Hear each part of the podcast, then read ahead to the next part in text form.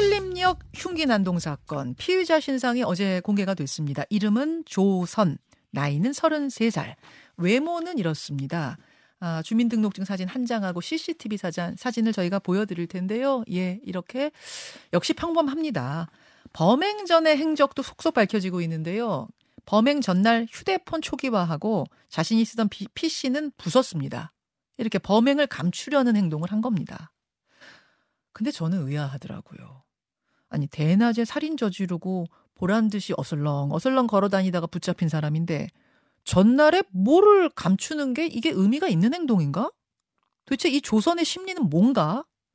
경기대학교 범죄심리학과 이수정 교수 만나보죠. 교수님 어서 오십시오. 네, 안녕하십니까. 신상 공개는 뭐 사실은 이 정도 되면 당연한 수순이었죠. 네, 네. 뭐 당연히 이제 신상 공개 될 것을 예상을 뭐 이제는 모든 분들이 다 하실 겁니다. 특강법 상에 뭐 아주 참혹한 네. 범죄 그리고는 증거가 있어야 되고요. 뭐 음. 본인 자백까지 있었기 때문에 네. 그리고는 국민들의 알 권리 또는 재범 예방을 위해 가지고 지금 신상을 공개한다 이런 기준에 딱 부합하는 사건이었고요. 네. 이번에 약간 뭐 차이가 났던 것은 가장 최근의 사진 예컨대 수사 단계에서 확보한 CCTV 에, 사진을 지금 함께 공개를 했다. 그래서 진, 오른쪽 사진을 보시면 예. 약간 좀 어, 몸집이 불어난 그렇기 어. 때문에 뭐 최근 사진이다 이렇게 보시면 되겠습니다. 지난번 정유정 때만 해도 네. 저 얼굴이 맞아 할 만큼 약간 뽀샵이라고 하잖아요. 네, 뭐 변형된 사진. 네, 사진을 예. 공개했었죠. 네. 그래서 아이 진짜 얼굴 같지 않다 뭐 이런 이야기들도 굉장히 논란이 많았어. 요 의미 있는 신상 공개냐라는 이야기가 많았는데 그걸 의식해서 그런지 이번에는 주민등록증 사진 한 장과 그러니까 딱 이렇게 각 잡고 찍은 사진 한 장하고 음. 이 현장에서의 CCTV 사진을 같이 이렇게. 근데 이쪽을 보나 저쪽을 보나 평범해 보여요. 네, 그렇습니다. 평범해 보여요. 네, 어, 네, 어, 네. 어떻게 보셨어요? 뭐 외모로 사람 평가할 수 없다. 뭐 다시 한번 느끼게 되는데요. 음. 지금 이제 이 사람의 특징 중에 하나는 지금 키가 작다라고 알려지고 있고요. 한 163에서 5 정도 되는 키. 어, 그러니까 뭐 아주 작 작다라기보다는 음. 평균적인 남성 키, 그 나이 때 평균 남성 키에 네, 비해서는 네, 좀 작다 그런 이야기시죠. 네. 네. 그래서 수사 단계에서 지금 나오는 얘기가 뭐 그런 여러 가지 외관상의 어떤 취약점 때문에 열등감이 있었다 이런 얘기들이 지금 흘러나오고 있는 상황입니다. 제가 그 질문 드리려고 했어요. 안 그래도. 네. 어, 이제 범행과 관련된 행적이나 진술이 하나 둘씩 새로 나오면서 제 귀에 꽂힌 게 뭐냐면 음.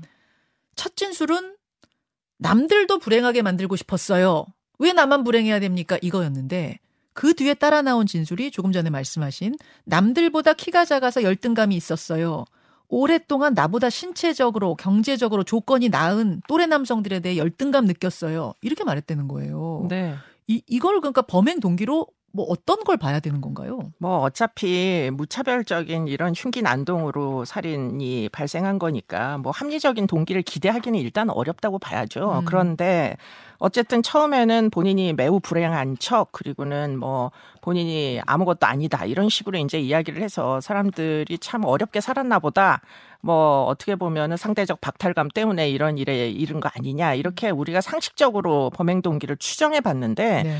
지금 이제 수사 단계에서 계속 진술이 번복되면서 결국에는 키 작아서 살인을 했다 이런 얘기까지 이제 나오다 보니까 정말. 도대체가 이 친구의 사고에 이제 어떤 뭐 한계가 도대체 뭐냐 이거는 음. 일반적인 사고라고 보기는 일단 어렵고요. 음. 지금 현재 이제 나오는 바는 뭐 사회적으로 어느 정도는 적응을 하는 그리고는 이제 웬만한 평균적인 이런 이제 그 자기 또래 남성들 모두가 결국은 자신에게는 적대시되는 대상이었다 이런 이제 이야기가 돼서 이거는 그야말로 이제 터무니없는 범행 동기 이게 이제 어떻게 음. 보면은 가장 전형적인 묻지마 살인의 이제 아. 그뭐 어떻게 보면 특징이다 이렇게 보겠습니다. 아. 극도로 반사회적이고 터무니없는 동기로 그야말로 무고한 사람들을 음. 무차별적으로 공격하는 이런 행위 음. 꼭 단죄돼야 된다. 음. 아, 그런 생각이 듭니다. 묻지마 범죄, 묻지마 살인의 전형적인 게 이런 터무니없는 동기. 그렇습니다. 아, 특히 뭐 열등감, 시기 질투 이런 게 많죠. 그렇죠. 피해자하고 네. 아무 관계가 없는데 네. 그분들을 그렇게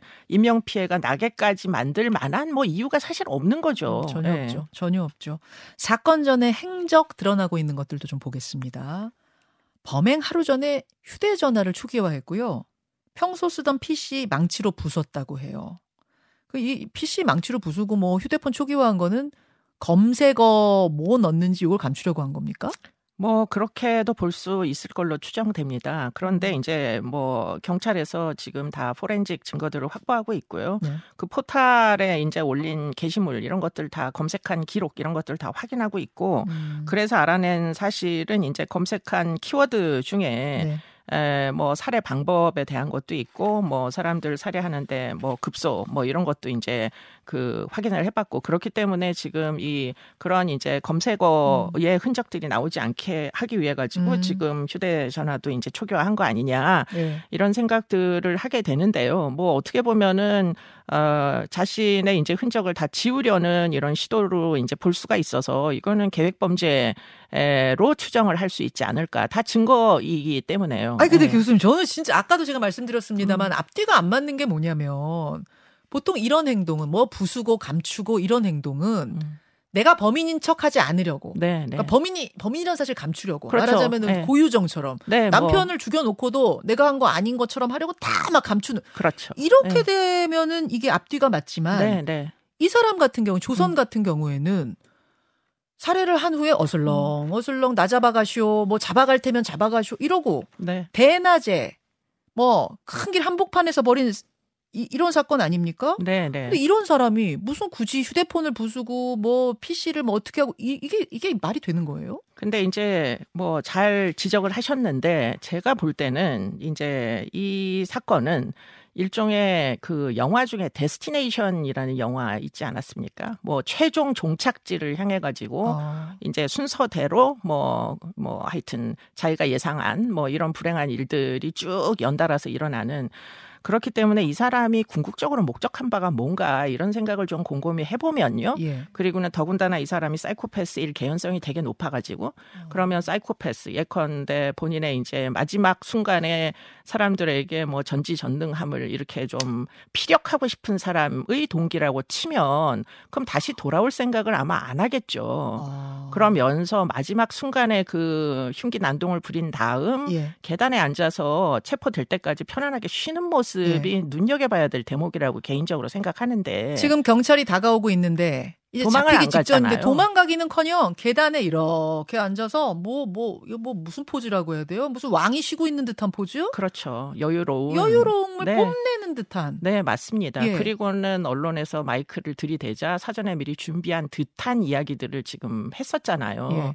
그런데 이제 그런 과정을 쭉 보면 결국은 이 사람이 궁극적으로 도달하고자 한 지점은 결국에는 뭐 어떻게 보면은 어뭐 그러한 이제 뭐 센세이셔널한 범죄의 끝에 뭐 일종의 영웅 같은 것들이 되고 싶어하는 그게 아마 이 사람의 어떤 뿌리 깊은 열등감을 해소하는 아, 이거는 뭐 본인이 느끼지 않았을 수도 있는데 무의식적으로 보면 결국은 그런 식으로 연결을 충분히 해볼 수 있는 대목이다. 왜냐하면 이 사람이 음. 이제 그날 일어난 일들을 네. 순차적으로 보자면 네. 일단 돌아가지 않을 것처럼 자기가 쓰던 컴퓨터를 다 망치로 때려 부셔요.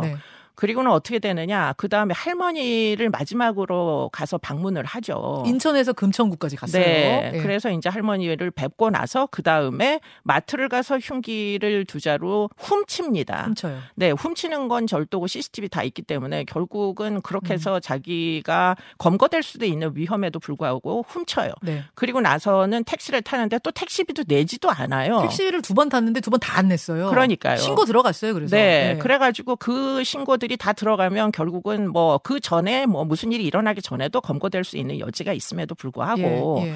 지금 이제 본인이 생각했던 그 지역 젊은이들이 많이 모인다는 그 음. 지역이 이제 신림, 신림역이라고 이제 특정을 한 다음 네. 택시에서 내리자마자 네 명에게 사상을 입힌 그 시점까지 계단에 앉아서 쉬는 그 시점까지 기껏해야 10분이 안 걸립니다. 아. 그리고는 이제 체포가 된 다음 아마도 신고가 그 사이에 이런 뭐 신고를 했을 거다라는 예. 걸 추정을 예. 하면서 아마 쉬고 있었겠죠. 아니나 다르게 경찰이 도달을 해서 저항하지 않은 채 그냥 체포가 되죠. 네. 그리고는 이제 며칠 뭐 하루 음. 있다가 이제 뭐 이제 그 다음 날 음. 온 언론사가 다 뒤집어지잖아요. 지금 뒤집어져- 이뭐 사람까지. 뒤집어졌죠. 더군다나 이제 신상까지 공개되며 모든 사람의 머릿속에 본인의 존재를 각인시키는 결과를 초래하잖아요. 네. 그렇기 때문에 이 사람이 원하는 게 도대체 무엇이냐. 음. 결국은 그게 궁극적인 목적이라면 음. 이거보다 더 극단적으로 인명을 경시하면서 반사회적인 행위는 사실상 존재하지 않는다. 음. 온 지금 사회를 다 공포로 몰아넣은 뭐 어떻게 보면은 테러 같은 일을 지금 한 거예요. 그렇죠.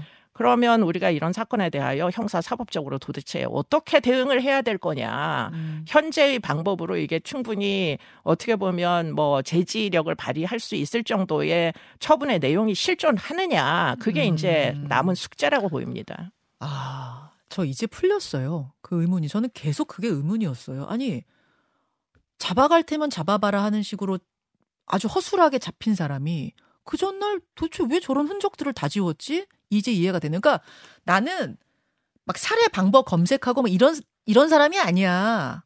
그러니까 비뚤어진 영웅 심리. 마지막에 네, 잡히고 네, 났을 때 네. 나 이런 검색해서 한 게 아니라 막 음. 급소 검색 이런 거에서 한 게 아니라 나는 마치 그 사람이 생각할 땐 그게 영웅의 모습인 거죠. 그럴 수 있을 것 같아요. 나 검색 한 번도 안 하고도 막 이렇게 사람을 이렇게 했어. 음. 어?